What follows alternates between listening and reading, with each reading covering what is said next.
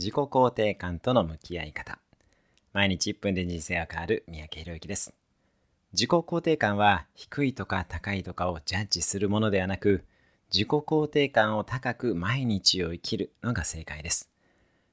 例えば TOEIC860 点などの Doing 行動系の目標と違い自己肯定感を高く持つという Being あり方系の目標は今すぐそう振る舞うことがとても大切ですし可能です。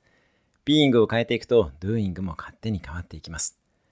年始に2024年の目標を立てる方が多いかと思いますが、ビーイング、あり方とドゥーイング、行動の両方を設定し、いい形で循環をさせていきましょう。ちなみに私は、心を美しく保つことを意識しようと思っています。ドゥーイングはアイアンマン完走が目標です。素敵な2024年をお過ごしください。それではまた。